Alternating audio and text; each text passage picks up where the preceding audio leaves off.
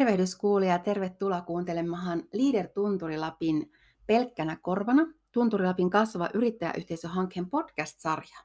Minun nimi on Helia Latola ja minä veän tätä hanketta. Meillä on tänään oikein tämmöinen juhlajakso, sillä tämä on jo 30. järjestyksessään. Löydät nämä kaikki Spotifysta haulla pelkkänä korvana. Tänhän mie saa minun kanssa juttelemaan osakeyhtiön hallituksen tarkoituksesta ja tehtävistä Juha Rantasen. Hän on vuorineuvoshallitusalan ammattilainen, jolla on kokemusta niin pienistä kuin suurista yrityksistä, toimitusjohtajuudesta sekä hallituksen jäsenyydestä. Tulee tosi antoisa keskustelu siitä, miksi osakeyhtiöllä kannattaisi ja pitäisi olla hallitus ja mitä se käytännössä tarkoittaa. Mitkä on minimivaatimukset ja minkälaisilla käytäntöillä saat onnistuneen hallitustoiminnan sinun osakeyhtiön hyväksi. Toivottavasti nautit meidän haastattelusta tai keskustelusta, ja jos sulla on jotakin palautetta antaa tai toiveita seuraavia jaksoja ajatellen, niin ota ihmeessä yhteyttä. Yhteystiedot kuulet jakson lopusta. Tervehdys kuulijat ja tervetuloa kuuntelemaan meidän podcast-sarjaa. Ja mulla on täällä tänään hallitusammattilainen vuorineuvos Juha Rantanen paikan päällä kertomassa meille osakeyhtiön hallituksen toiminnasta. Mikä sen tarkoitus on ja miten sitä niin kuin vie eteenpäin. Tervetuloa. Ah, kiitos Eli. Tämä on tosi kiva, että tota, sain tämän tilaisuuden ja me on Helin kanssa opittu tuntemaan toisemme täällä niin kuin leviympyröissä ja arvostan Helin yrittäjyyttä aivan valtavasti ja siinä mielessä on kiva, että on tämmöinenkin mahdollisuus. No kyllä, joo. Me ollaan tunnettu sinun kanssa vuosika- vuosikausia oikeastaan sinun ja sinun perheen kanssa. Kyllä. Somasta tutustuttiin. Kyllä. Ja sä olet minua auttanut minun osakeyhtiön luomisessa itse asiassa. Niinpä, Mulla oli aikanaan niinpä. toiminimi ja siellä sitten vähän katsoit minun papereita ja sanoit, että kyllä Heli nyt pitäisi ottaa osakeyhtiö. Joo, Nyt on ehkä päinvastainen tilanne, mutta kyllä. se oli iso apu silloin. hienosti Kiitos kun pyöritit tulit. sitä firmaa. Mä oon tosi Kiitos. iloinen sun puolesta. Mahtavaa. Tuota, tosi ihana, että suostut tähän haastatteluun, koska siis vedetään tämmöistä yrittäjien hanketta tosiaan, minkä podcasti tämäkin on. Ja aika moni meillä on siellä, etenkin kasvuyrittäjät on semmoisessa hetkessä, että pitäisi miettiä, että laittaako toiminimestä osakeyhtiö, jos laittaa, niin mitä se tarkoittaa käytännössä. Mennään tähän myöhemmin, mutta ihan alussa voisit vähän kertoa sinun taustoista, että miten sinusta on tullut sinä. Hmm. No, en... Ja kuka sinä olet, kaikki ei tiedä Niin. välttämättä. no mä puhun nyt vaan tästä, niin kuin sanotaan, yritysjohtaja Juhasta. Eli mulla on tosiaan taustaa, mä oon alun perin kauppatieteilijä, jos se nyt jotain merkitystä on. Mutta sitten mä oon aika paljon tehnyt töitä niin kuin suomalaisessa perusteollisuudessa. Et mä olin semmoisen yrityksen, siis ensimmäinen toimitusjohtajatehtävä oli sellainen suomalaisen nesteen ja norjalaisen Statoilin perustama yritys kuin Borealis. Siitä mä siirryin sitten Alström perheyhtiön toimitusjohtajaksi ja siitä Outokumpu yhtiön toimitusjohtajaksi, jossa mä sitten lopettelin hommia 2011, eli noin kymmenkunta vuotta sitten, ja sen jälkeen mä oon tehnyt niin kuin hallituksissa erilaisissa rooleissa työtä. Et mä oon ollut muun muassa Stura Enson, jos aletaan niin kuin isommasta päästä, Stura Enson hallituksen, hallituksen jäsen ja hallituksen varapuheenjohtaja. Oli tosi mielenkiintoista aikaa, mutta siellä sitten mun ikään kuin vuodet tuli täyteen. Se jäi pois joskus muutama vuosi sitten, mutta sitten mä oon ollut tuommoisen valtioyhtiön Gasumin hallituksen puheenjohtaja. Et ne ehkä sieltä isommasta päästä, mutta sitten ihan niin kuin tavallaan sitä ehkä niin kuin pienempää päätä edustaa sitten muun muassa sellainen firma kuin Somatic, jonka hallituksen jäsen mä olin kanssa monta monta vuotta ja puheenjohtaja, joka on tämmöinen sanotaan noin 500 000 euroa vaihtava firma, joka tarjoaa Pilates kuntoutusta ja Palveluita. Pilates-koulutusta, palveluyhtiö. Mutta sitten myöskin tällaisen niin startupin puitteissa on ollut, eli tota, 2018 aloitti toimintansa sellainen päihdekuntoutusta tarjoava firma kuin Kantamo. Ja mä olin sen Kantamon yksi näitä perustajia ja hallituksen jäsen ja hallituksen puheenjohtaja. Ja siinä tosiaan 2018 me aloitettiin nollasta. Mm. Eli ei ollut, sitten. Niin, ei ollut lainkaan liikevaihtoa ja nyt tänä vuonna tavoitellaan semmoista kahden miljoonan euron liikevaihtoa. Et, et se on Voidaan puhuta niinku- aika kasvuyrityksestä. Niin, se on kasvuyritys ja tämmöinen startup, joka toimii tosi niin kuin mun mielestä yhteiskunnallisesti erittäin tärkeällä alueella, eli päihdekuntoutuksessa tämmöisellä Minnesota, niin kutsutulla Minnesota-menetelmällä. Siitä mä voisin puhua tämän lopputunnin, mutta ei nyt käytetä siihen aikaan, koska niin, tota, mutta, mutta sa- vaan ikään kuin referenssinä, että, että mä oon nähnyt tavallaan niin kuin isojen yritysten hallitustyöskentelyä tavallaan niin kuin molemmin puolin pöytää. Siis mä ollut sekä toimitusjohtajana että hallituksen jäsen, hallituksen puheenjohtaja, että sitten ihan pienen yrityksen. Ja tämä antaa niin kuin ehkä vähän sitten sellaista perspektiiviä, Kyllä. koska yllättävää on se ehkä, että olkoon iso yritys tai pieni yritys, niin tietyllä tavalla ne hallituksen roolit ja, ja hallituksen työskentely on hyvin samankaltaista. Mm. Ja, ja tota, mä oon myöskin toiminut ja on edelleenkin mukana sellaisessa yhteisössä kuin DIF, DIF, mutta se tota, entiseltä nimeltään oli hallitusammattilaiset, joka pyrkii edistämään Suomessa hyvää hallitustyöskentelyä. Ja se toimii myöskin tämmöisenä verkostona sen jäsenyyden kautta. Mä olen jäsen, mä olin aikana hallituksessakin. Sen, niin kuin tavallaan jäsen, tämä DIF tarjoaa jäsenistölle tämmöistä jatkuvaa koulutusta, jatkuvaa mm. oppimista, koska sen kyllä tuosta hallitustyöskentelystä on oppinut, että, että se on tämmöistä niin kuin jatkuvaa niin kuin itsensä kehittämistä ja, oppimista. Niin. Kyllä. Että, että siinä ei kukaan tule koskaan täysin valmiiksi, eikä kaikkia vastauksia etukäteen olemassa. Että se on tämmöistä, mutta tietyt periaatteet on hyvä kuitenkin niin kuin omaksua ja mm. ymmärtää. Mm. Mikä on nykytilanne Suomessa tällä hetkellä yritysten osakeyhtiöillä? Onko, ne, onko niillä niin kuin toiminnassa kunnon hallitus? Toi on, siis toi on erinomainen kysymys. Ja me tehtiin itse asiassa DIFFin puitteissa me tehtiin tällainen tutkimus toi Aalto-yliopisto. Mutta siinä tutkittiin vain, niin kuin sanotaan, 500 suurinta yritystä. Ja mä sanoisin näin, että kun mennään tuonne ihan niin kuin isoon luokkaan, mm. eli pörssiyritykset, niin siellä on, on, on niin kuin hallitukset toimii tosi ammattimaisesti. Mutta sitten niin kuin on tietysti mitä pienempään yritykseen mennään, niin ehkä sen enemmän siinä hallitustyöskentelyssä olisi kehittämistä. Niinpä. Koska monta kertaa tahtoo olla niin, että hallitus on ikään kuin tämmöinen pakollinen paha, mm. ja sinne nimetään sitten, sanotaan ne välttämättömät pari-kolme ihmistä ehkä, tuttavia, serkkuja, ystäviä. Mullakin on ex Sukulaisia, niin, joka tietyllä tavalla on ymmärrettävää, mutta sitten jos ajattelee todellista hallituksen roolia, se ei ehkä ole ihan niin kuin ideaalitilanne. Mm. Mutta mut palataan siihen, koska tämä hallituksen jäsenyys on kyllä niin kuin Joo. iso kysymys. Mutta vielä niin kuin pähkinänkuoressa taustalta yritysjohtaja, nähnyt erilaisia hallituksia, isoja yhtiöitä, pieniä yhtiöitä, pörssiyhtiöitä, startuppeja ja, ja tota, kaikkea sieltä väliltä. Niinpä, ja se näet, että oikeasti sillä olisi hyötyä, että jengi ja yritykset lähtisivät vähän miettimään sitä, että mitä hyötyä sitä voisi olla, eikä miettisi nimenomaan pakollisena pahana sitä. Nimenomaan, se on ehkä tässä se on kantava teema, niin. että se on resurssi. Kyllä. Hyvin toimiva hallitus on aivan valtava resurssi yhtiölle, ja, ja sen niin kuin hallituksen keskeinen tehtävä on nimenomaan kehittää yhtiötä, kehittää toimintaa. Hmm. Ei luoda paineita tai, tai olla moi, moitteita antamassa, no ei, ei. koska siihenhän se monesti niin ihminen ajattelee, että ei vitti niinpä. lähteä, että joku alkaa sitten moittimaan sinun työn jälkeen. Niinpä, no siis joo, palataan tähän niin kuin hallituksen rooliin ja tehtävään, mutta noin, niin kuin sanotaan monta kertaa pelkistetysti, että hallituksen rooli on tavallaan on niin kuin tukea ja haastaa. Mm. Eli sen pitäisi toisaalta tukea, eli antaa sitä osaamista, tällaista tota, niin kuin, äh, ideoita toiminnan kehittämiseen, mutta samalla myöskin osata kyseenalaistaa. Mm. Oletko miettinyt sitä? Siis hallitu, ideaali hallitus tekee enemmän kysymyksiä kuin antaa vastauksia. Aika kivasti sanottu. Mm, eli nimenomaan johdolta kysyy, oletko miettinyt, oletko tullut ajatelleeksi tätä. Entäs valmentaa jos, Niin, sen. valmentaa. Mm. Entäs jos näin tapahtuu, mitä sä teet? Kyllä. Eli luoda tämmöistä niin kuin vuoropuhelua. Siellä vähän tuossa viittasikin hallituksen tarkoituksesta tehtävistä. Olisiko mm. sulla siitä vielä jotakin lisättävää tai kiteytettävää, että mikä, mikä No on? joo, on siis tota, ja taas tässä, ja nyt mä rajan, että puhutaan vain osakeyhtiöistä, koska mm. se on ehkä niin kuin tietyllä tavalla helpompaa. Ja aina on hyvä katsoa myöskin, mitä laki sanoo, koska vaikka, se, vaikka en ole juristi, mutta tietyllä tavalla laki kuitenkin niin kuin raamittaa sitä, mitä osakeyhtiö tekee.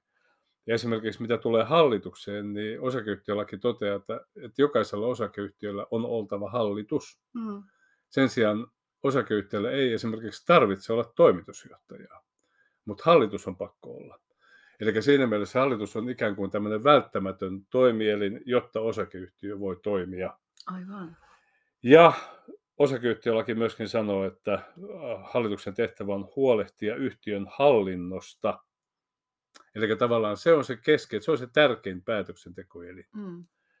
Ja käytännössä se tarkoittaa niin kuin sitä, että, tota, että hallitus, jos sitä niin kuin yrittää niin kuin tiivistää, niin hallitus luo tavallaan sen yhtiön suuntaviivat, eli strategian. luo strategian, mm. tai siis sanotaan päättää strategiasta. Mikä on sitten se prosessi, jolla se strategia syntyy, se on eri juttu, niin, että paljonko johto osallistuu. Hallitus, harvo, hallitus käytännössä se ei niin kuin hirveästi yksin pysty tekemään. Se vaatii aina sen, niin kuin sen johdon tai sen niin kuin organisaation myötävaikutuksen, jotta se voi tehdä. Mutta hallitus hyväksyy suunnitelmat, eli strategiat, vuosisuunnitelmat, onko budjetti tai mikä se sitten onkaan. Ja hallitus vastaa siitä, ja tämäkin on tärkeää, että yhtiön niin kuin, talous on hyvin hoidettu. Mm. Eli käytännössä, että siellä on kirjanpito, ja kirjanpito on niin kuin, ammattimaisesti hoidettu. Siellä on tilintarkastaja, ja se on ammattimaisesti hoidettu. Eli se pitää huolen tavallaan siitä, että yhtiö on niin kuin, ikään kuin hyvin hoidettu. Kyllä. Se on sen keskeinen vastuu. Ja sitten riippuu vähän tilanteesta. Mä ymmärrän, että, että, että monta kertaa, jos puhutaan niin yrittäjävetosista osakeyhtiöistä, niin silloin yrittäjä on samalla toimitusjohtaja. Mm. Ja silloin tämä tavallaan niin kuin toimitusjohtajan nimittäminen ei sinänsä ole ehkä, se on tavallaan niin kuin annettu. Mutta jos ajatellaan tilannetta, jossa yrittäjä vaikka itse on, sanotaan vaikka hallituksen puheenjohtaja, niin silloin hallituksen yksi keskeinen tehtävä on, on nimittää ja, ja tota, valita toimitusjohtaja ja, ja johto. Aivan. Ja sitten tietysti hallitus hyväksyy investoinnit ja, ja kaikki niin kuin keskeinen rahankäyttö päätetään hallituksessa. Ja onkin, olisikin hyvä, että yhtiöllä olisi tällainen hallituksen sanotaan työjärjestys, jos on niin kuin määritetty ne raamit, missä se hallitus työskentelee. Mm. Eli mitä, mitä asioita hallitus hyväksyy ja mitä asioita esimerkiksi toimitusjohtaja voi hyväksyä. Että siinä on niin kuin tavallaan selkeyttä Kyllä. sen osalta, että mitä hallitus Jokainen tekee. tietää paikkansa. Niin, mitä johto tekee. Ja niin kuin mä sanoin, mä ajattelin tässä, että näissä eri kohdissa mä voin vähän kommentoida tätä Kantamo-startuppia. Niin heti alusta alkaen, niin kuin sanotaan päivästä yksi, niin pyrittiin luomaan Kantamolle tämmöinen ammattimainen hallitus. Siis mm. sehän ei ollut siinä mielessä Kantamo, ei ollut tämmöinen tyypillinen yrittäjävetoinen, vaikka siellä oli tämmöinen niin kuin tavallaan yrittäjähenkinen kaveri, joka sen pani pystyyn. Mutta kuitenkin meillä tuli sen verran jo laaja se omistajakunta heti alusta, mm. että se ei ollut tämmöinen yhden yrittäjän yritys, vaan siellä oli niin kuin useampi osakas. Ja hallitus joutui heti, sanotaan niin kuin heti alusta oikeastaan aika koville, koska tämä Kantamon alku oli äärimmäisen vaikea. Siis Joo. tosi vaikea. Ja, ja sanotaan ne ekat pari, pari vuotta, niin me todella kamppailtiin ihan niin kuin olemassaolon tavallaan niin kuin kysymyksistä.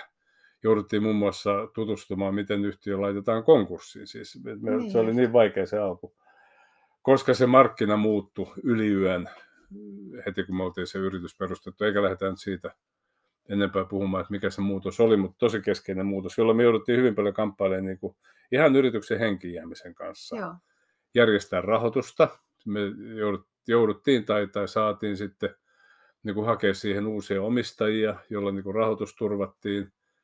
Ja myöskin kahden ensimmäisen vuoden jälkeen jouduttiin toteamaan, että se yrityksen alulle paneva henkilö, joka oli toimitusjohtaja, ei ollut soveltuva toimitusjohtajaksi. Aivan. Hän oli aivan loistava siinä roolissa, missä hän oli, eli päihdeterapeuttina, mutta hän ei ollut niin kuin henkilö, joka on soveltuva toimitusjohtajaksi. Mm. Silloin me jouduttiin myöskin toimitusjohtaja-asia ratkaisemaan mutta on hyvin tyypillistä varmaan aika monella yrittäjällä, on, että on. Mikkelin hyvä, hyvä kahvilan, niin kuin, niin. kahvilan Joo. omistaja ja vedin oman porukkani hyvin, mutta sitten taas ketjun, Joo. en ole mikään ketjujohtaja. Niinpä, niinpä. Ja siinä just tämä niin kuin osaamiset tavallaan mm. pitäisi tässä niin kuin miettiä hyvin tarkkaan, kuka mitäkin osaa. Ja monta kertaa tulee niin kuin sellainen tilanne eteen, että yrittäjällä on loistava idea, panee sen firman pystyyn, mutta sitten tietyssä kasvun vaiheessa voi tulla tilanne, että se osaaminen ei enää sovellu siihen Niin. tilanteeseen. Ja silloin hallituksen pitäisi nimenomaan olla se, joka sanoo, että, tota, että kuule nyt Niin, kaikella kunnialla, mutta niin nyt tämä ei nyt, tiedätkö, tämä homma Kyllä. pelitä. Ja jos on aikuisia ihmisiä pöydän ympärillä, niin kaikki sen ymmärtää. Aina näin ei välttämättä ole. just näin. Mutta mut siis tämä on niinku hallituksen keskeinen tehtävä, niinku Kyllä. tavallaan olla se Mm. Viime kädessä päätöksentekijä asioissa, jotka ei vaadi yhtiökokouksen päätöstä, koska sitten tietyt asiat edellyttää yhtiökokouksen Mm. päätöstä. Mutta niin kun toimitaan niissä raameissa, että, että hallitus saa päättää, niin hallitus on se keskeinen päätöksentekoelin. Just näin. Kiitos. Tosi hyvin niin kuin sanottu. Mites hallituksen kokoonpano? Mitä No niin, taas, jos, herättää? taas jos, niin, jos, jos katsotaan taas mitä tota laki sanoo, niin laki sanoo, että hallituksessa on yhdestä viiteen jäsentä. Okei. Ellei Eli ei tarvitse ihan jalkapallojoukkuetta. Ei, ellei yhtiöjärjestys toisin määrää. No yhtiöjärjestys voi sanoa, että hallituksessa on vaikka kuusi jäsentä, niin kuin esimerkiksi meillä Kantamos on kuusi jäsentä. Mutta mä sanoisin omalla kokemuksella, että tota, ideaali hallituksen kokoonpano on ehkä just semmoinen 5-6 jäsentä. Jos siellä alkaa olla kymmenen, mä oon ollut semmoisessakin hallituksissa, niin sitten se keskustelu ei tahdo enää olla niin semmoista jäntevää ja, ja jämäkkää kuin se on tuommoisessa. Että täytyy miettiä, niin kuin, että mikä ryhmä on hyvä pöydän ympärillä, Mm. joka vielä pystyy fiksusti keskustelemaan. Ja siis sanotte, että teillä on parin miljoonan liikevaihtoja siinä Niin. niin. kuin 5-6 hallituksen ja jos täälläkin puhutaan jostakin puolesta miljoonasta miljoonaa, niin ehkä vähempikin riittää. Niin, kyllä mä sanon kolme, voi Niin. olla ihan hyvä. Et, et kaksi on ehkä liian vähän, koska sitten ei synny keskustelua. Niin. Mutta et kolme, on, kolme alkaa olla semmoinen, että sillä varmaan jo niinku saa keskustelua. Eli kokoonpanosta mä sanoisin, että siis äh, vielä niinku määrääkin tärkeämpi on osaaminen. Et hallituksessa on semmoista osaamista, joka tukee sen yhtiön toimintaa. Ja se osaaminen voi olla sitten, sanotaan niin kuin toimialaosaamista, tai se voi olla kasvuyritysosaamista, se voi olla rahoitusosaamista, mutta siis jotain sellaista osaamista, jota se firma tarvitsee kehittyäkseen. Markkinointiosaamista, Niin, markkinointiosaamista, digi, henkilöstö. niin, näitä on erilaisia osaamisia. Eli pitäisi niin katsoa sinne yhtiön toimintaa ja miettiä, että tässä yrityksen vaiheessa mitkä osaamiset olisi tärkeitä. Kyllä. Koska se, Se nykytilan status täytyy kyllä, määrittää kyllä, ja, ja tavallaan se suunta. Mm, Eli jotta me päästään tästä tonne, niin me tarvitsemme tämän tyyppistä osaamista. Ja kyllä. katsoa, että se osaaminen on siellä hallituksessa. Totta kai se pitää olla siellä yrityksen sisälläkin, mm.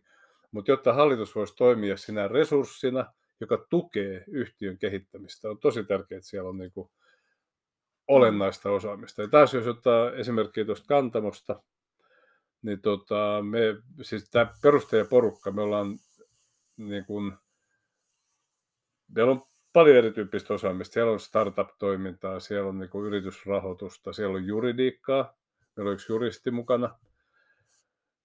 Mutta me, kukaan meistä ei ollut sote-alan ammattilainen, ja kuitenkin me toimitaan sote-kentällä. Niin me palkkasimme hallitukseen ulkopuolisen jäsenen, joka on nimenomaan sote-alan ammattilainen. Me tehtiin tämmöinen tietty haku, tämmöinen rekryhaku, ja, ja me löysimme henkilön, jolla on just meille sopivaa osaamista, joka me saatiin meidän hallitukseen. Ja hän on aivan ensiarvoisen tärkeä, koska hän osaa tehdä niitä kysymyksiä, mitä esimerkiksi minä en osaisi tehdä. Niin, Koska tuommoinen sote-ala, se on erittäin luvanvarasta. Mm, Sulla pitää olla tietyt luvat, se, se ää, niin kuin asiointi noiden viranomaisten kanssa on tosi tärkeää. Hän toi kaiken sen osaamisen, plus henkilöstöön liittyvät kaikki nämä tessikysymykset tällaista. Eihän me kukaan ymmärretty niistä Niinpä. yhtään mitään. aika hieno oivallus Mm. Ja, ja mä tiedän, että monta kertaa näissä tota, yrittäjävetoisissa yrityksissä ajatellaan, että sitä osaamista löytyy siitä, niin kuin sanotaan laajasti ottaen, perheen Mm, ympäriltä. Jos löytyy, niin sehän on tietysti ideaalitilanne, mutta ei aina välttämättä. Ja sen takia niin kuin mun mielestä voisi olla rohkeutta, ja tämä esimerkiksi tässä tutkimuksessa, mihin mä viittasin, toi, minkä toi DIF teki, niin tuli esille se, että perheyrityksissä tai yrittäjävetoisissa harvoin käytetään ulkopuolisia Mm. jäseniä. Ja kuitenkin mun mielestä ne ulkopuoliset vois nimenomaan olla niitä, jotka tuo sitä osaamista, haastaa. Mä oon mukana yhdessä sellaisessa keskisuuressa firmassa, vaihto 6-70 miljoonaa, joka on tämmöinen perheyritys luonteeltaan, ja mä oon siellä niin kuin täysin ulkopuolisena jäsenenä puheenjohtaja. Ja perhe on katsonut, että heillä ei ole niin riittävää osaamista tietyissä asioissa. Mm. Ja, ja sen takia he on kutsunut sinne muutama ulkopuolisen mukaan. Että rohkeutta. Se voi maksaa pikkusen, koska ei kukaan lähde tekemään sitä niin kuin puhtaasti vapaaehtoisuuden pohjalta. Mutta mä väitän, että se raha tulee moninkertaisesti takaisin niin kuin parempina päätöksinä. No näinpä, mm. näinpä. Ihan totta.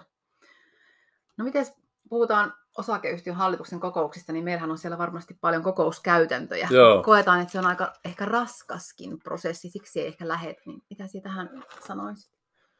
Niin, joo. Niin kuin, no taas jos ottaa katsoa, mitä laki sanoo, niin tota, siellä ei ole mitään määräystä, että montako kokousta pitää pitää. Siis siellä on vaan, että, että kokoukset täytyy pitää. On tietty niin kuin minimimäärä kokouksia että varmasti niin kuin tilinpäätös on, on syytä hallituksessa päättää, strategia, mm. vuosisuunnitelma, että tämmöiset niin kuin kolme ehkä on semmoinen minimimäärä kokouksia. Vuodessa. Niin, mm. mutta pitäisi katsoa vähän se yrityksen tilannetta, että, että, se, että se hallitus kokoontuisi riittävän usein, jotta sillä oikeasti on merkitystä sen yrityksen mm. toiminnan kannalta. Ja niin kuin mä tuossa alussa jo taisin sanoa, niin tosi hyvä olisi, että hallituksella on tämmöinen oma työjärjestys, jos on määritetty juuri ne niin kuin toiminnan puitteet. Esimerkiksi kuinka usein ja, ja tota, mistä asioista hallitus päättää. Mm. Ja esimerkiksi sekä Kantamossa että tuossa tota, näissä muissa yhtiöissä, jos me ollaan mukana, me lyödään lukkoon niin kuin puolen vuoden tai vuoden kokoukset etukäteen – niin kuin kalenteriin. Mm. Ja jokaiselle kokoukselle mietitään joku teema tai aihe. Siellä on tietyt vakioteemat, niin kuin mm. aina pitää tietysti käsitellä myynti, tulos, rahoitus, henkilöstö, tämmöiset asiat. Mutta sitten niissä yhtiöissä, jos mä oon mukana, yleensä on määritetty vuodelle tällaiset tietyt kehityshankkeet. Eli nyt panostetaan vaikka myyntiin, tuohon asiakassegmenttiin tai lähdetään kehittämään uusia palveluja, uusia tuotteita – nämä me on niin määritetty etukäteen tämmöisiksi Aivan. kehityshankkeiksi. Ja ne kehityshankkeet me käydään läpi sitten teemoittain, että jossain kokouksessa keskitytään vaikka myyntiin tai uusiin asiakkaisiin, toisessa voidaan keskittyä vaikka rahoitukseen tai henkilöstöön ja näin. Saadaan niille kokouksille tämmöinen tietty teemotus Kyllä, etukäteen. niin vuosikello. Niin, vuosikello. Mm. Ja sen, sen mä oon havainnut hyväksi, koska silloin se on myöskin johdolle työkalut tietää, että mihin kokouksiin he valmistautuvat. Kyllä. Ja, ja mitä aiheita niin kuin hallitus haluaa käsitellä. No Kantamossa me on valittu aika niin kuin tiivis kokousrytmi.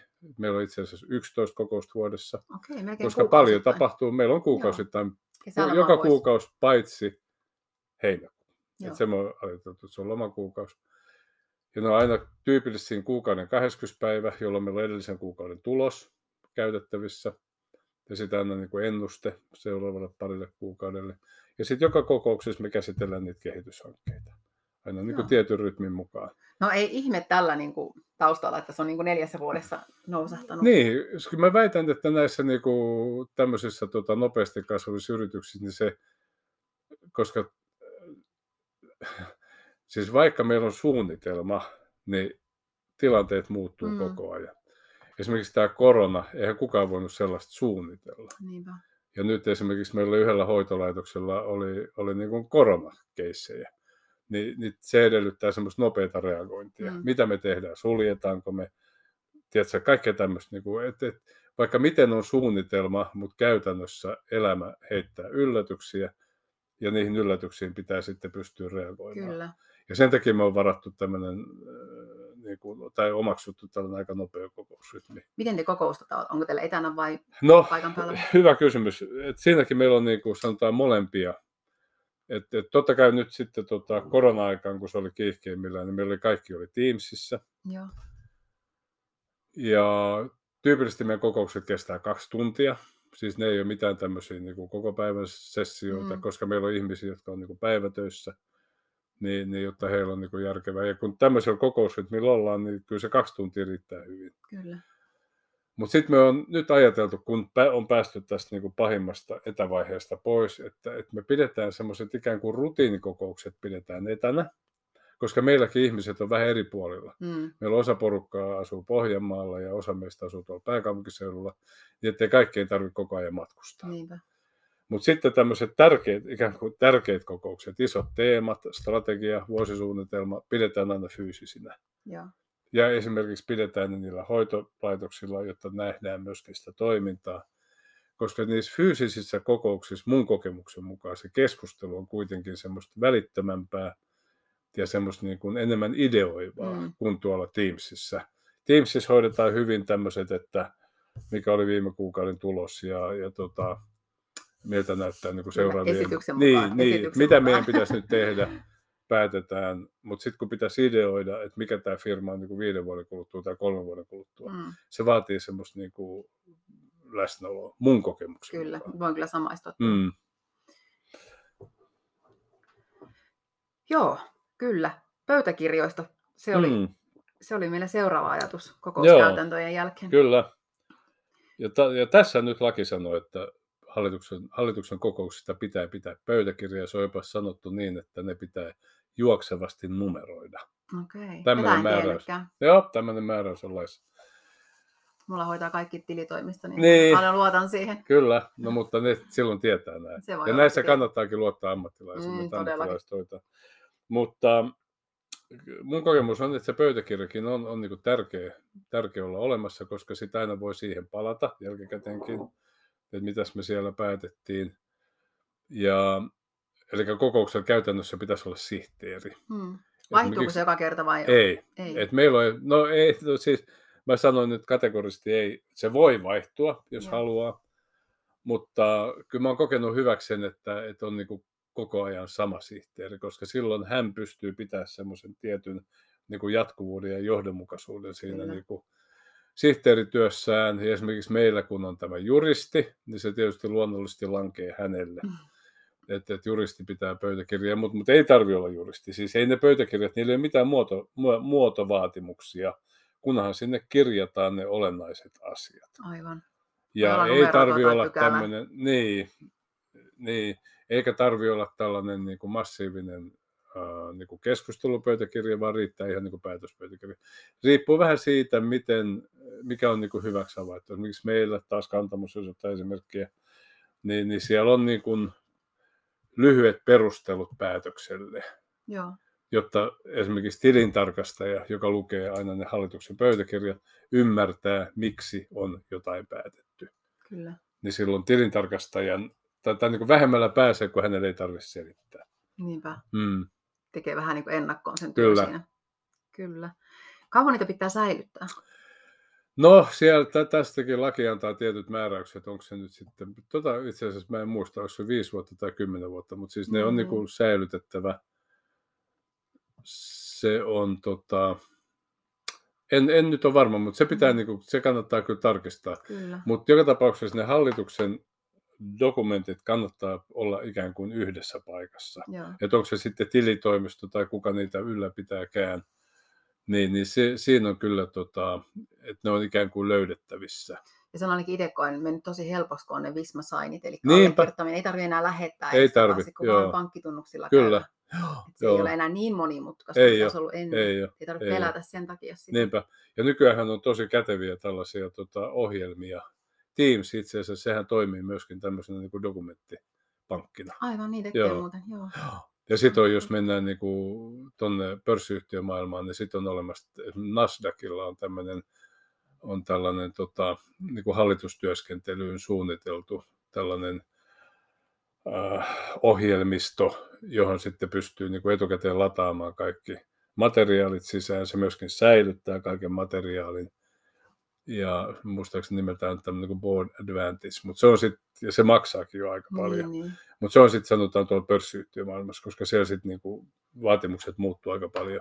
Ehkä meidän tunturilapin alueen yrittäjät, jotka kuuntelee tätä, niin ei tarvitse mennä tänne nastamaan. Ei kun mä meinaan, mä meinaan, että siis on erilaisia, mutta on niin, tämmöisiä niin. kevyt versioita ja sitten on tosi raskaita versioita, mutta mutta kannattaa joku semmoinen ohjelmisto ottaa käyttöön, johon pystyy helposti ne materiaalit sitten niin kuin arkistoimaan. Kyllä nykyaika on aika paljon se, että on niitä pilvipalvelimia. On, on. Ainakin itselläkin on Fennoa, niin siellähän Niin, on kaikki ne kyllä, asiakirjat. kyllä. Juuri, tosi helppo. Juuri. Jos teki niin kuin PRHonkin nimimuutoksia, niin sinne piti liittää asiakirja, niin sieltähän sen kävi hakemassa nappaamassa. Kyllä, kyllä. Mennyt helpoksi. Joo.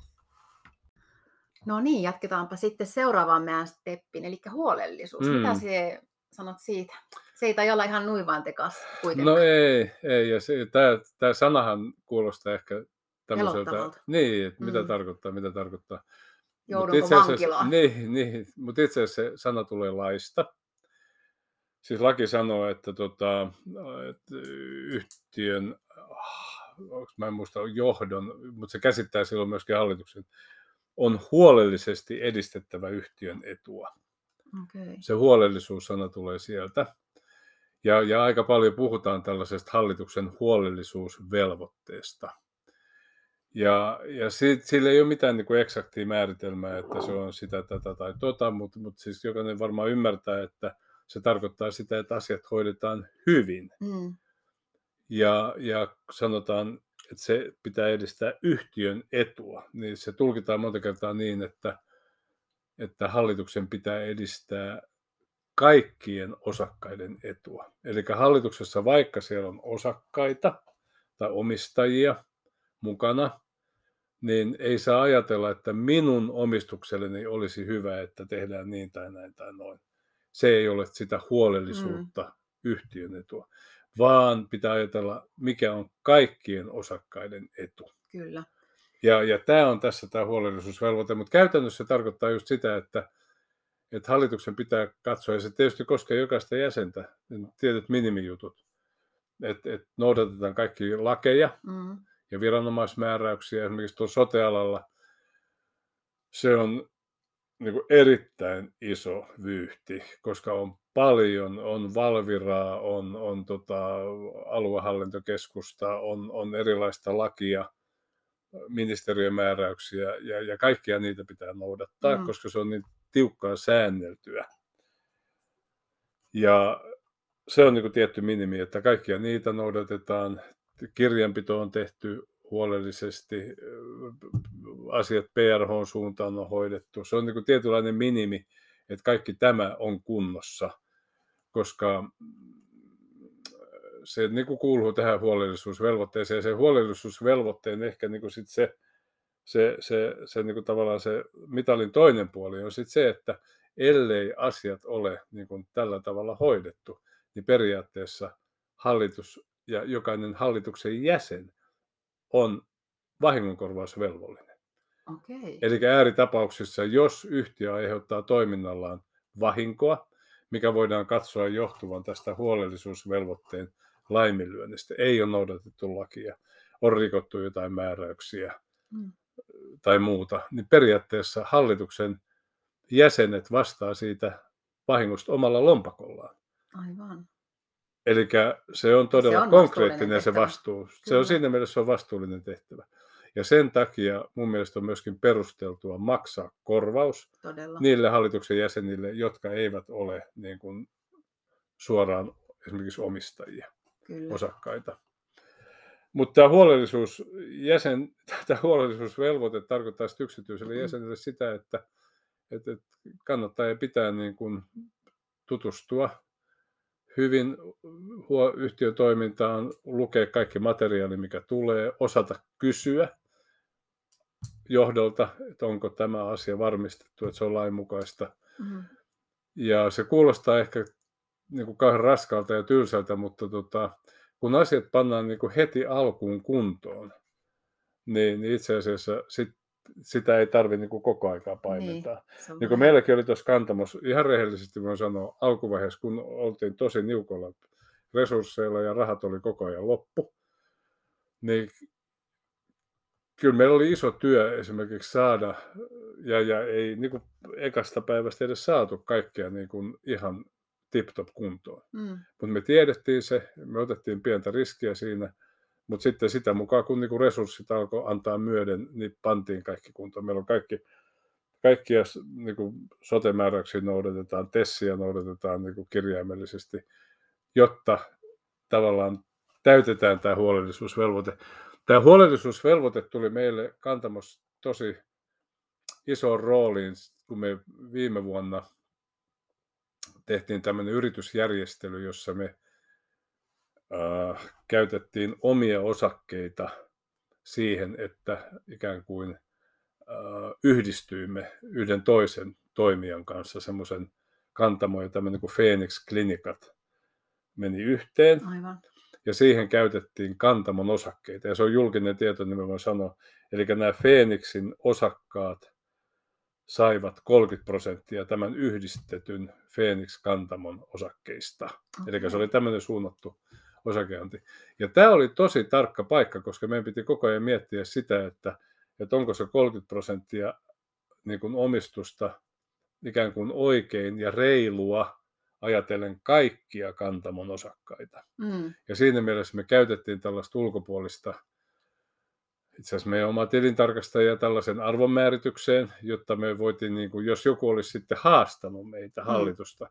Että, että nyt nämä feenisläiset sai liikaa esimerkiksi osakkeita, eli että minun, osake, minun omistukseni arvo laski, kun mm. te annoitte näin paljon tälle Phoenixin osakkaille. Me voitiin tällä dokumentaatiolla todistaa, että tämä on niin kuin oikeudenmukainen ja reilu arvonmääritys. Ja, ja tällaisia tilanteita tulee, jolloin pitää niin kuin miettiä just sitä, että onko tämä asia kaikkien osakkeenomistajien edun mukaista, Kyllä. että me teemme tämän järjestelyn. Ja no, ei kukaan nyt sitten meitä viime kädessä haastanut, koska me pystyttiin niin kuin selittämään siinä aineistossa, joka sille yhtiökokoukselle to, niin kuin toimitettiin tätä päätöstä varten, mm. että olimme tehneet tällaisen Mutta se on myös hyvä teille itsellekin tietää, Kyllä, että siellä on. ei ole ollut mitään niin kuin vääryyttä tai ei, vilunkia, ei, että tämä on mennyt tosi hyvin, ei tarvitse työuniansa menettää Kyllä, senkin. juurikin näin. Joo. Ei kannata, varaa ei venettä kaara varmaan ei, näissä hommissa. Tuo huolellisuusvelvoite on, niin kuin, tarkoittaa juuri esimerkiksi tämmöisiä mikä jos esimerkiksi yhtiö menee konkurssiin, niin mitä se tarkoittaa hallituksen jäsenille? Se on hyvä kysymys. Itse asiassa olen semmoisenkin kokenut. Mä olen ollut mukana yhdessä tällaisessa tota, pääomasijoittaja yrityksessä, joka tota, sit piti asettaa konkurssiin. Se oli vuonna 2009. Eli 2008 oli tällainen niin kuin totaali niin kuin finanssikriisi. Ja tämä yhtiö oli nimeltään, se on julkinen tieto, niin mä voin kertoa niin kuin Moventas, Joo. joka teki tällaisia tuulivoimavaihtoja. Ja yli yön tuulivoimamarkkina katosi Euroopasta. Okei. Aika muista. Ja silloin tämä yhtiö niin kuin oli isoissa vaikeuksissa. Se, siis tässä tulee tämä huolellisuusvaatimus mm. nyt niin kuin todella konkreettiseksi. Yhtiö voidaan asettaa konkurssiin tietyllä menettelyllä ilman, että se niin kuin tarkoittaa mitään henkilökohtaista vastuuta hallituksen jäsenille. Mutta se täytyy tehdä niin kuin tietyn menettelyn kautta. Siinä on tosi tärkeää tämmöiset periaatteet esimerkiksi, että kaikkia velkoja kohdellaan yhdenmukaisesti. Eli esimerkiksi yhtiö ei saa jakaa sieltä just niin kuin viikko ennen konkurssia, vaikka jakaa, antaa rahaa jollekin mm. velkojalle, puhumattakaan, että sieltä kupattaisiin rahaa niin kuin omistajille. Aivan. Koska se katsotaan niin kuin tämän konkurssimenettelyn niin kuin vilpilli, tai katsotaan vilpilliseksi tämän konkurssimenettelyn kannalta. Niitäkin on paljon lukenut lehdistä. Niinpä, niinpä.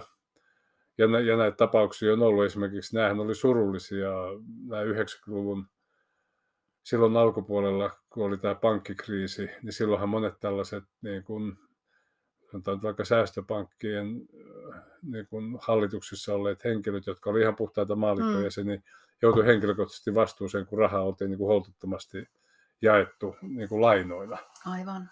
Eli näitä tapauksia on ollut, että näissä konkursseissa ei olla menetelty niin kuin asianmukaisesti. Ja silloin se on hallituksen jäsenten vastuulla. Silloin se, se toiminta, eli huolellisuus. Ja jos näyttää siltä, että firma on menossa konkurssiin, niin mun neuvo on, ottakaa heti juristi paikalle, koska juristi neuvoo sitten nyt tavallaan, niin kuin esimerkiksi tässä Moventaksen tapauksessa, niin juristi kertoo meille ihan niin kuin kaksi-kolme kuukautta etukäteen, miten me, tai siis ennen sitä konkurssia, niin meillä oli tämmöinen kolmen kuukauden mm. tavallaan suunnitelma, miten toiminta niin kuin hoidetaan niin, että se menee kaikkien sääntöjen mukaan. Niin. Mm. Ja näin ollen se sitten Rastovan oikeus sen konkurssin vahvisti ja, ja se oli sitten siinä. Ja siitä ei tullut teille mitään jälkiseuraamuksia, ei, koska mitään. se hoidettiin hyvin. Ei mitään, paitsi että hävisin siinä tukun rahaa. Koska siis sehän Aina on, voi tehdä lisää rahaa. sehän on noissa konkursseissa tietysti se, että tota, silloinhan osakkaat menettää rahansa. niin, Sitä se tarkoittaa. Ja velkojat saa sitten sen, mitä sieltä pesästä jää. Niin, totta. Mm. Ja loput annetaan anteeksi. Niin, siis, niin, tai, tai siis ei, niin, annetaan anteeksi, tai sit, sitten vaan kertaa kaikkiaan velkojat ottaa semmoisen riskin lainaa antaessaan, että jos firma menee nurin, niin he menettää. Niinpä. Se on, niin kuin pankithan osaa sen hinnoitella. Sen takia pankeille pitää maksaa marginaalia, Aivan totta muuten, joo. että ne sillä marginaalilla tavallaan kattaa sitä luottoriskiä.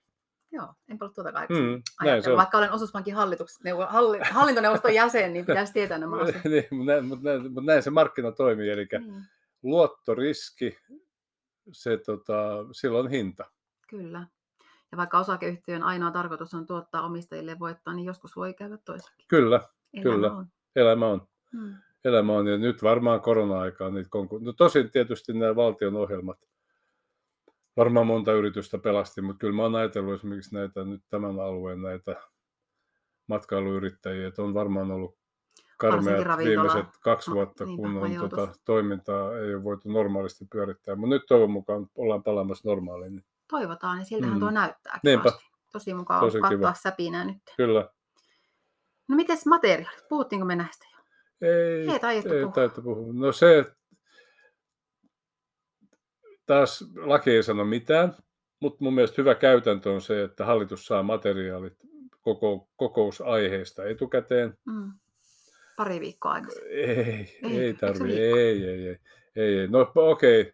harvoin pari viikkoa aikaisemmin, koska esimerkiksi Kantamon tapauksessa, kun meillä on kokous 20, tyypillisesti kuukauden 20. päivä, niin edellisen kuukauden tulos valmistuu tyypillisesti, sanotaan vaikka niin kuin kuukauden 15. päivä. Mm.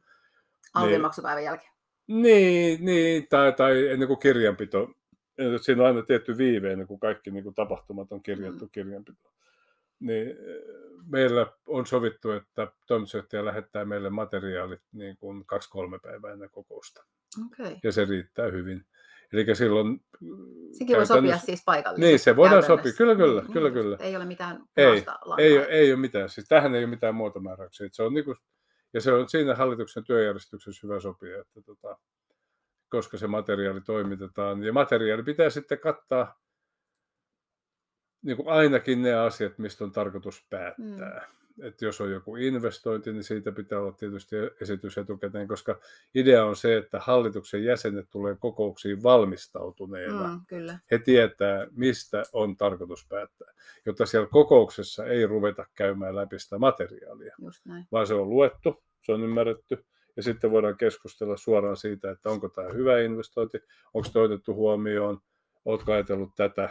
Kyllä. Tavallaan se keskustelu jalostaa silloin sitä päätöksentekoa. Mutta jos siellä ruvetaan yhdessä lukemaan sitten jotain pumaskaa, niin siinä menee, niin kuin sanotaan, vähän oppina aika hukkaan. Että tota, Eli esityslista ja tarvittavat liitteet. kyllä, se on juurikin se. Mm. Ja saa itse määritellä, että mi- mi- mikä on se. Kyllä, Sekin on hyvä tietää. kyllä. No mites puheenjohtaja? No joo. Kuka se sitten on ja mitä se, Mm. mikä sen tehtävä loppuimena? Mitä se saa palkkaa? No tä- tässä tota, taas jos katsoo mitä laki sanoo, niin laki sanoo, että puheenjohtajan tehtävä on kutsua kokoukset koolle. Siis se on, tämmöinen aika niin kuin minimitehtävä.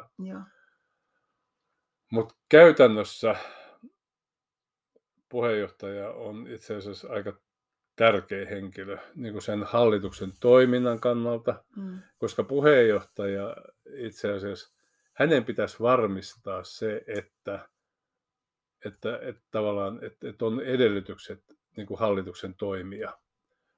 Ja mitä se tarkoittaa? No, että se tarkoittaa sitä, että materiaalit on toimitettu, esityslistat on toimitettu ja sitten, että kokous niin kuin sujuu hyvin. Mm. Ja, niin, Mm. ja, ja jos on useampia jäseniä, niin se hallituksen puheenjohtajan tehtävä on katsoa, että, että Ville, oletko samaa mieltä ja, ja Tuula, mitä sä tästä ajattelet? Tavallaan niin kuin pitää huoli, että jokainen hallituksen jäsen on Kyllä. osallistunut päätöksentekoon. Kapellimestarina siellä. Kapellimestarina siinä. Kyllä.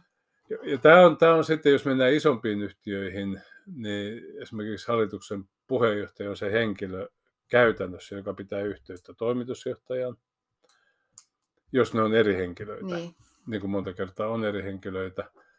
Ja äh, niin kuin ideaalimaailmassa yksittäiset hallituksen jäsenet ei pidä yhteyttä toimitusjohtajaan, koska siitä tulee tämmöistä niin kuin äh, sähläystä. Kyllä.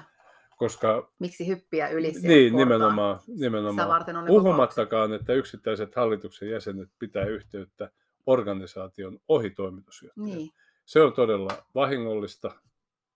Minulla on siitä kokemusta. Okay. Mä tiedän, että se on äärimmäisen... Onko tämä lobbaamista nyt vähän? No se voi olla sitä, tai se voi olla tavallaan tämmöistä niin kuin toimitusjohtajan selän takana toimimista, että haetaan tällaista niin kuin jotain tietoa, jota ikään kuin oletetaan, että toimitusjohtaja ei ole antanut. Aivan. Se voi olla tämän tyyppisiä tilanteita, jotka on niin kuin äärimmäisen kiusallisia sitten, kun ne tulee esille. Miten se toimit silloin, kun sulla tuli tämmöinen tilanne? No, mä olin äärimmäisen kiusaantunut ja mä otin asian niin kuin esille. Esimerkiksi Kantamon hallituksen työjärjestyksessä on sanottu, että hallituksen jäsenet eivät saa pitää yhteyttä.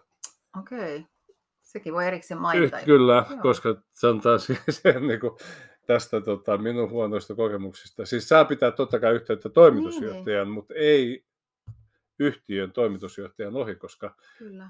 sille ihmiselle, johon ollaan yhteydessä toimitusjohtajan ohi, hän ei tiedä, hän olettaa, että tämä hallituksen jäsen antaa hänelle jotain ohjeita esimerkiksi jolloin tavallaan tämä ikään kuin se, se armeijakielellä niin kuin komentoketju menee sekaisin, Kyllä. ja se ei koskaan ole hyvä.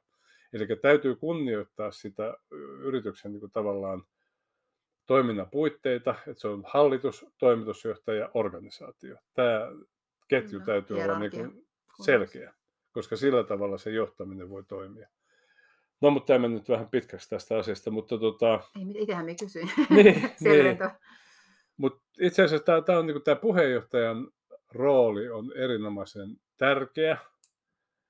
Ja mitä isompi yhtiö, niin ehkä sen parempi olisi, että puheenjohtaja ja toimitusjohtaja ei ole sama henkilö. Mm.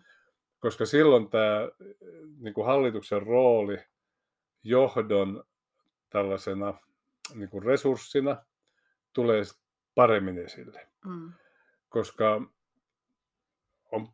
sanotaan näin paljon huonoja esimerkkejä siitä, että jos ne on yksi ja sama henkilö, niin silloin tällainen ulkopuolinen tavallaan niin kuin tietynlainen haastaminen jää tekemättä. Mm. Koska harvapa nyt itseään osaa niin kuin kauheasti Niinpä. haastaa. Ei sitähän katsoo niin... Niin, vaan ajattelee, mm. että tota, minä olen kaikki tietävä ja minä tiedän. Ja, ja niin, silloin... metsää puilta enää niin, niin. Eli kyllä se hallituksen tehtävä olisi tavallaan niin kuin nähdä sitä just niin kuin sä sanoit, metsää puilta ja nähdä sitä isoa kuvaa, osata tuoda sitä niin kuin johdon käyttöön kysymysten kautta. Ja sen takia se puheenjohtajan niin kuin merkitys ja rooli on tosi tärkeä. Ja, ja tota, mä oon itse aika paljon sitä niin kuin tässä miettinyt ja, ja tota, koen sen niin kuin kyllä, että se, että se niin kuin puheenjohtaja se on niin kuin monta roolia. Sen pitäisi pitää yhteyttä osakkaisiin, sen pitäisi ohjata sitä hallituksen työskentelyä ja sen pitäisi olla linkki sinne yhtiön johtoon. Mm. Ja, ja se vaatii semmoista tietynlaista niin kuin kokemusta, että et siinä niin kuin pystyy hyvin toimimaan. Ei se mikään, niin kuin, jos minä pystyn sitä tekemään, niin se ei mitenkään niin kuin, tämmöinen ylitsepääsemätön tehtävä, mutta että kokemus on hyväksi, kyllä. mä sanoisin. Sellainen luottamus. Niin, ja luottamus, kyllä. kyllä. Kyllä. Ja tosi tärkeä, sitä mä en niin tarpeeksi korosta, on toimitusjohtajan ja puheenjohtajan hyvä keskinäinen kemia. Siis siinä luottamus on mm. tosi tärkeä.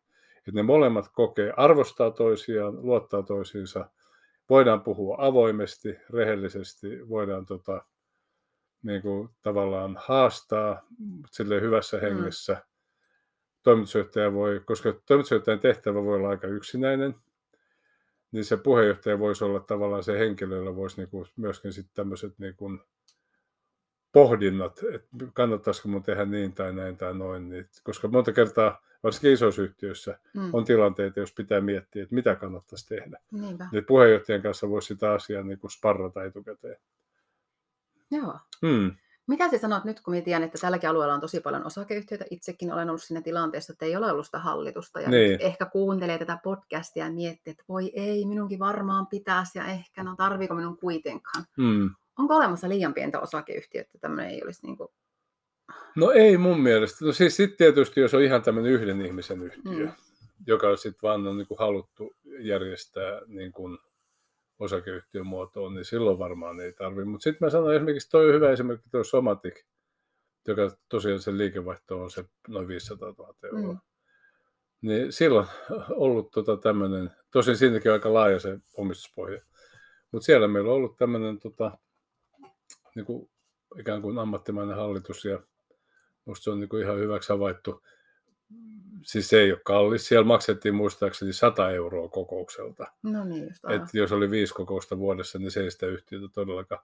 Siis jos yhtiölle ei ole varaa maksaa hallituksen jäsenelle 100 euroa mm. kokouksessa, kokouspalkkiota, niin sitten kyllä voi hyvin. kysyä, että, tuota, että onko sillä yhtiöllä niin muitakaan olemassaolon edellytyksiä. Että, tuota, ei pidä niin kuin liikaa pihistellä, mutta ei toisaalta ei tarvitse maksaa niin kuin kymmeniä tuhansia euroja Aivan. palkkioita, että se riippuu, koska mun mielestä niin kuin, mä oon itse kokenut, että, että, että totta kai se niin kuin, pitää olla tavallaan, jos lähdet johonkin hallitukseen mukaan, hmm. niin sulla pitää olla kiinnostusta siitä, siihen niin kuin yhtiön toimialaan tai toimintaan, tai sä tykkäät siitä ihmisestä, tai, hmm. tai joku semmoinen kiinnostus pitää olla.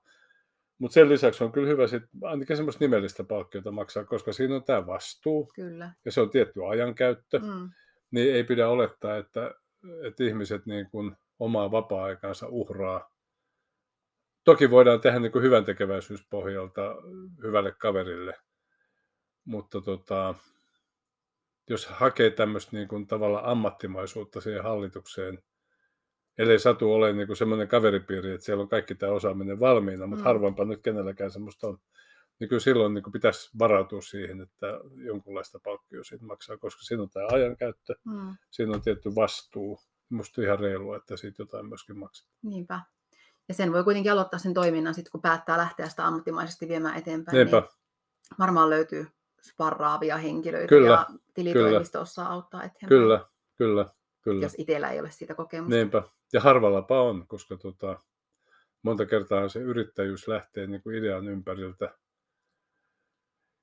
hyvän idean ympäriltä ja ei siinä välttämättä silloin esimerkiksi tämmöisestä hallitustyöskentelystä ole itsellä omaa kokemusta, no niin, niin silloin sitä kannattaa vaan etsiä sitä, sitä niin kuin osaamista Kyllä.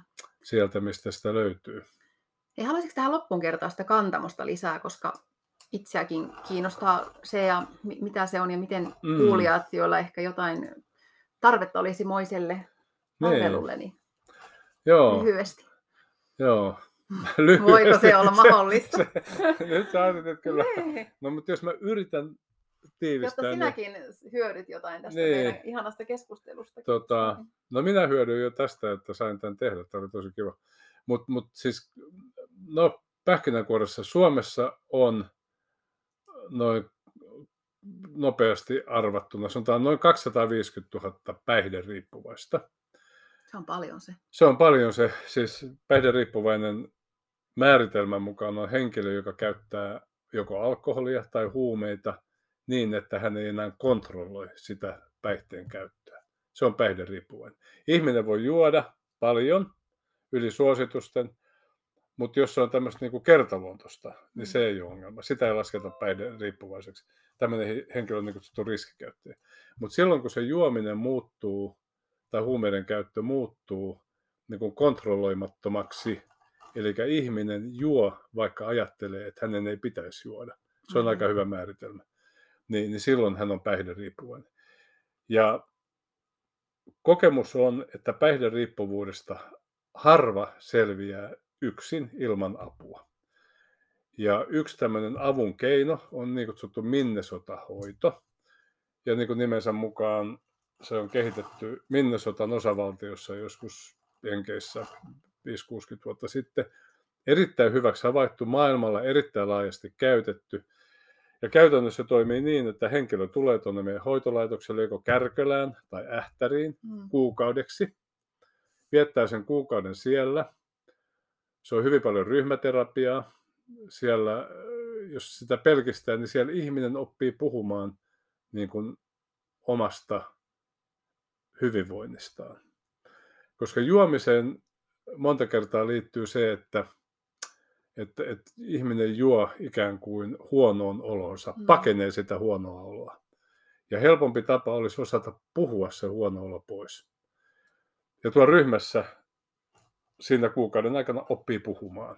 Oppii puhumaan siitä tavallaan niin kuin siitä paha. Ja jokaisella ihmisellä on niitä huonoja oloja. Mm. Ei ole semmoista ihmistä varmaan, joka koko elämänsä elää tiedätkö, pelkästään niin kuin, tiedätkö, aurinkoisessa, ihanassa, hyvässä olossa, vaan, vaan Mm. ihmisen, ihmisen, ihmisenä olemiseen kuuluu myöskin ne huonot olot. Ja sitten jos siihen rupeaa juomaan, niin se huono olo itse asiassa vaan pahenee. Okei, siis kuukausi ollaan laitoksella. Meillä on siellä fiksut tilat, yhden hengen huoneet. Ja ollaan ryhmissä käytännössä koko päivä. Mm. Siellä on semmoinen tietty viikkorytmi, mitä noudatetaan. Sen kuukauden jälkeen ihmiset palaa kotiin. Ja 11 kuukautta sieltä laitokset lähdön jälkeen on niin kutsuttu jatkoryhmät, jolloin kerran viikossa tai useammin kuin kerran viikossa kokoonnutaan ja tavallaan opetellaan sitä raittiina olemista, eli puhumista. Hoidon tarkoitus on raittius, Mm. eli päihteettömyys. Se on aivan yksilitteinen kriteeri. No käytännössä kaikille se ei onnistu. että meille jos tulee 100 ihmistä sisään laitokselle hoitoon, niin käytännössä noin 65 heistä raitistuu pysyvästi. Eli sitten on erilaisia syitä, miksi Mm. kaikki ei raitistu. Mutta se on erittäin hyvä hoitotulos, koska ilman tätä, jos ihminen jatkaa juomista, niin siis Suomessa on valitettava se, että vuodessa, noin 2000 ihmistä vuodessa kuolee päihteisiin. Siis meillä on järkyttävän iso tämä kuolleisuusluku.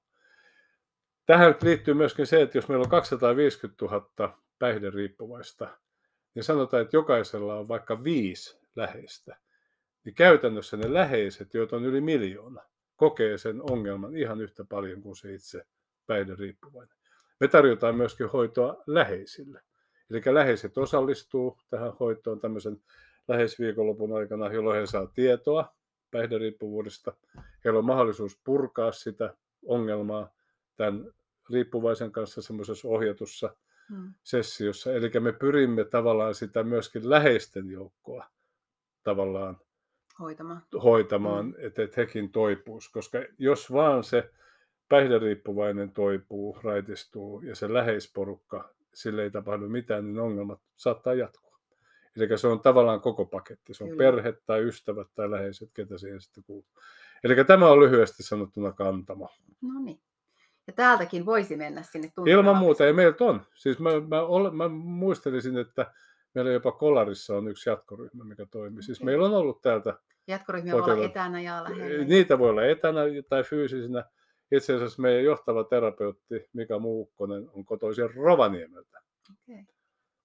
Et, et, tota, Tämä ei ole ollenkaan niinku vierasta, eikä Mm. se jostain syystä, mä olettaisin tuntematta asiaa tarkemmin, että tuskin Lappika nyt ihan vapaa tästä ongelmasta on. ei taida olla, joo. Hei, miten se, siis minä ymmärrän, tai tie- tiedän, että ainakin Kittilläkin antaa maksusitoumuksia. On, On. varmaan muissakin On. Tunturavin kunnissa ne on keskusteltavissa. On, on, on. Tai voi itse maksaa. Kyllä. Mitä se on, 5 Joo. tonnia? Joo, se meidän hoito kuin- maksaa noin 6,5 tonnia, jos itse maksaa, mutta tota, mä ymmärrän, että kaikilla ei välttämättä sitä rahaa itsellä ole. Niin käytännössä kunnat, mulla on se mielikuva, että melkein kaikki pohjoisen kunnat on meillekin lähettänyt kyllä potilaita. Joo. ja, ja tota, me pyritään, no nyt tähän tulee tietysti, tilannehän muuttuu nyt ensi vuoden alusta, kun tulee nämä hyvinvointialueet. Mm. Eli silloin tavallaan se vastuu siirtyy näille hyvinvointialueille. Mutta me pyritään pitää huoli siitä, että nämä hyvinvointialueet kaikki tuntee kantamon Joo. ja että meillä on monen esimerkiksi kaupungin kanssa jo nyt tällainen sopimus, että kaupungit lähettää meille. Mm. Kaikki, kaikki koska nyt kun kaupungit tai kunnat kilpailuttaa, mä en ihan tarkkaan tätä pohjoisen tilannetta tiedä, mutta tota, se kannattaa ottaa selvä omasta kunnasta. Niinpä. Joo, Eli kunnasta kannattaa ottaa sitten www.kantamo.fi. kyllä. Sieltä saa lisää Yes. Hei, kiitos Upeeta. ihan hullun paljon. Oli tosi No, mut mielenkiintoinen ja uskon, että aika Heli. monelle avaavakin. Niin, toivottavasti tästä oli jotain iloa. Kyllä tästä oli Tämä oli paljon. tosi kiva. Kiitos Heli. Ihana nähdä. Lähdetäänkö hiihtelemään? No nyt kohta ladulle. Siellä on vielä hyvä keli. Näinpä. Kiva. Kiitos. Kiitos. Hei hei. Hei. Kiitos ihan älyttömästi Juhalle tosi avartavasta ja tiedon täyteisestä jaksosta. Ja tosiaan, jos kuulijalla heräsi ajatuksia tai kysymyksiä tai toiveita, niin voi ottaa yhteyttä allekirjoittaneeseen, mistä yrittäjyyden aiheesta haluaisi kuulla seuraavan podcastin tai seuraavissa. Hankehan kestää meillä vielä marraskuulle asti, ja jos olet alueen Kittilä, Kolari, Enontekijö, Muonio, yrittäjä, ja haluat mukaan tähän ilmaisen mainihon hankkeeseen, minkä keskeiset linjat on yrittäjän tai yrityksen viestintä, yrittäjän työhyvinvointi sekä verkostoituminen. Ota ihmeessä yhteyttä vaikka laittamalla sähköpostia heli.alatalo.tunturiliider.fi. Hanke on tosiaan jäsenille ilmainen ja sen rahoittaa Euroopan sosiaalirahasto yhdessä valtion ja kuntien kanssa. Löydät meidät myös tosiaan Spotifysta nämä kaikki 30 jaksoa tällä hetkellä. Sitten löydät meidät Instagramista Haula Pelkkänä Korvana. Ja tosiaan ryhmän jäseneksi pääsee, kun hakee Facebookista Haula Pelkkänä Korvana ryhmän ja laittaa liittymispyyntöä sekä täyttää kyselykohdat siellä. Kiitoksia kun kuuntelit ja seuraavaan kertaan.